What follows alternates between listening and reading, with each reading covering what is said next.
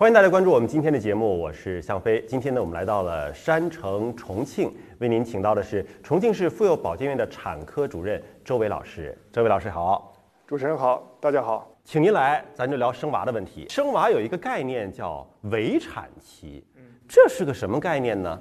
围产期呢，从字面上我们就可以理解出来，它是围，那么它一定是一个范围。这个范围就是围绕着我分娩的这段时间，当然前面有一段，中间有一段生的过程，还有一段是后面的时间，它这个概念是有所不同的。就是你怀孕期间就进入到围产期了吗？还是有具体的画的具体什么周数啊？怀孕开始算呢，其实也是一种围产期的说法。围产期现在比较通用的有四种分段，四种分类呢，对还不一样啊。第一种呢是我们 WHO 推荐的，也是我们国家现阶段在采用的，就是从妊娠的二十八周开始。也就胎儿基本上已经有宫外的存活能力了，到产后七天。那么还有一种分法是在西方一些相对发达国家和地区，它通用的是二十周开始，到七天，就更早一些。另外呢，有一种是从二十八周，对，啊到产后的一个月。还最后一个呢，就是胚胎成型开始就算围产期，一直到产后七天。这个范围可大可小，但是目前大家。整个世界 WHO 推荐的，以及我们国家从八几年就开始用到现在的，就是从妊娠二十八周到产后七天，因为这段时间是整个母亲和胎儿发生疾病，或者甚至发生围产儿死亡以及这个孕产妇死亡最严重的一个阶段。其实也就是说，这个时候妈妈和小孩最容易出事儿，所以我们特别特别关注这个时段。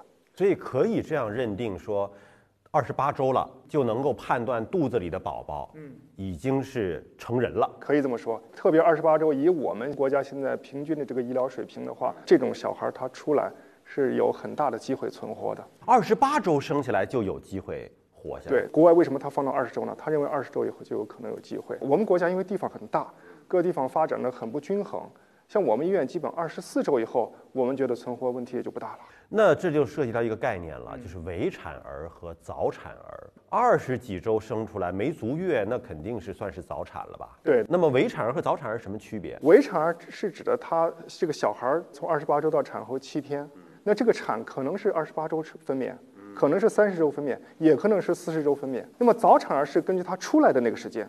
他离开母体那个时间来计算的，我们现在认为三十七周是属于足月，那么只要你三十七周以前，我就认为是早产。当然，早产也划分了很多概念的，比如说三十二周以前的，我们叫极早产；二十八周以前的叫超早产。但实际上，您说二十四周不就能够活了吗？那早产又有什么影响呢？他如果愿意早点来到这个世界上，毕竟他没有发育成熟，母亲的子宫现在没有任何强大的或者是高精尖的医疗技术可以替代的。那么出来之后，我人工给予他的支持，始终不可能比得上母亲的子宫给他提供那么一个成长环境。这种小孩太早产的小孩出来之后，他在成年以后，即便能存活，成年以后他各种疾病的发病率啊，这些都是有影响的。也就是说，如果意外早产了，还是要放在一个保育箱当中来维系他的生命体征的，那是必须的。但是这个保育箱再精密，也没有妈妈的子宫保护的那么好。那咱们说说围产期，从二十八周到生出来之后这一周。里边还细分吗？还细分成几个阶段吗？如果再要细分的话，它中间有一个阶段，我们叫分娩期，是它中间很特殊的一个阶段。分娩期来说，作为一个女性，平均的分娩期大概就是生孩子那个阶段十几个小时，在整个孕期来说占的比例非常小，但是最特殊。但是，一半的孕产妇死亡发生在十这十几个小时里。我以为孕产妇死亡这个事儿。现在已经不会再发生了呢，是一件非常痛苦、非常不好的事情，对家庭、对社会都是很不利的影响。但是截止目前为止，没有任何一个国家和地区能够消灭这个问题。那么至少现在我们国家，我可以很自豪地说，我们国家经过这么多年的努力，我们国家特别是政府提供了很多支持，一些免费的支持。那么现在我们国家的孕产妇死亡率比美国好。百分比例有公开的数据？有有有，这个是有的。一九年的数据现在因为还没有出来。一八年的时候，我们全国是十万分之十八点几，美国已经到十万分之二十了。十万分之十几，大概是这样的。对，原来旧社会啊，说难产死亡或者生孩子是是女人在鬼门关走了一道。对，现在尽管医疗条件已经非常好了，对，十万分之多少了？对，但是其实这种情况还是会有的，会有，始终无法消灭它。确实，我们国家最困难的时段，比如说我们在战争年代啊，还没解放前期那个时候，我们的孕产妇死亡基本是百分之一，百分之一。对，现在到了十万分之十。百分之一，也就是十万分之一千。那这么一比较，大家就能够感受到我们医疗水平和医疗保障的一个提升。其实这个真的不是光医疗保障的问题，这是整个社会经济文明发展的全社会的发展的结果，光靠医疗是不行的。但是在这么特殊的一个时间节点上，你说我顺不行，我就抛呗，怎么还会有这么大的风险？而且您刚才讲到，还是不可避免的风险，风险点在哪儿啊？每年在做孕产妇的这些死亡病例评审的时候，我们也会提到可避免死亡和不可避免死亡。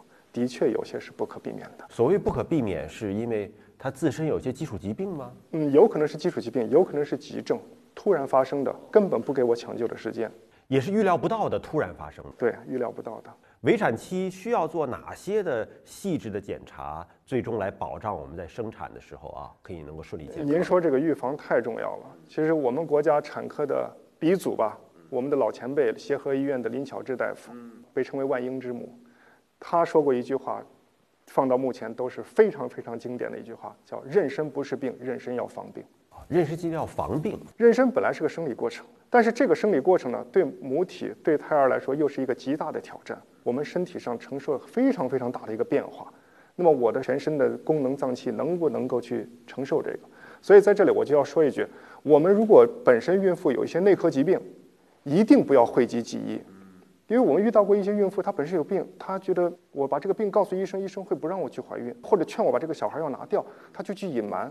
那么这种是非常不理智的一种行为。您说的内科疾病包括了什么类型的？比如说严重的，我还拿孕产妇死亡来说话。孕产妇死亡很重要的一个疾病，妊娠期心脏病，特别是先心，它本身是有房缺或者室缺这种疾病，那么它有些严重的确实不能怀孕。这种人一旦怀孕，肯定会威胁生命。顺和剖都不行吗？不行，有些人根本就不能怀。还有一些疾病呢，比如说我们一些严重的糖尿病、严重的甲亢，或者是严重的一些系统性红斑狼疮这些疾病呢，那这些疾病是我们经过治疗，我控制平稳之后是可以怀孕的。如果有内科基础疾病，一定要先找医生来看，评估一下我这个能不能怀。现在不能怀，我就先用药物去把这个病控制好了。因为你不控制好，也有个问题。我勉强怀上之后，我还要去用内科的疾病的药，这个药对胎儿发育是有影响的。这是有病的人。如果是一个正常的人，那么我们就要严格按照我们现在孕期管理。我们重庆市为什么现在孕产妇死亡降低这么多？就是我们的产前检查做得非常好了。需要做哪些产前检查？一般来说，第一次来检查呢，抽血最多，孕妇都深有体会啊，抽很多血。那么我们全身各系统，血液系统、我的消化系统、我的泌尿系统。包括我的心血管系统，我都要做一个全面评估。您这个指的是多少周的时候？已经怀了还是怀之前？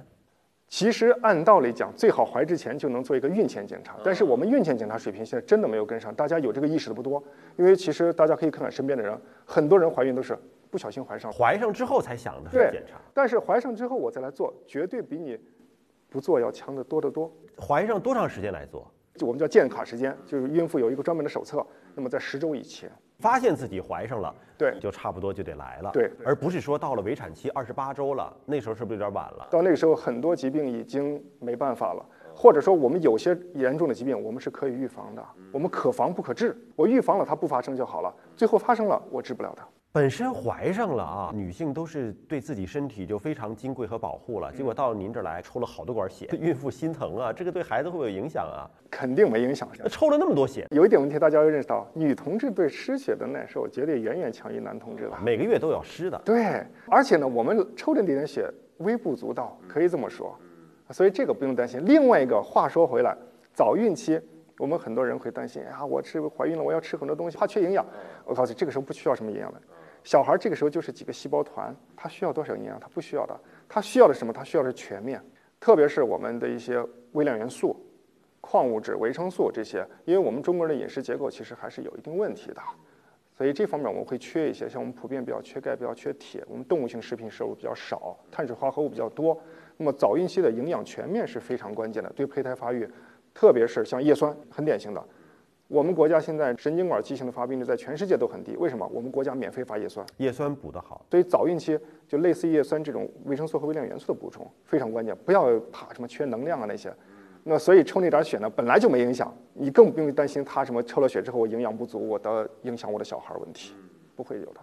好，非常感谢周主任。那么今天节目到这里就暂时告一个段落了，下期节目时间我们再会。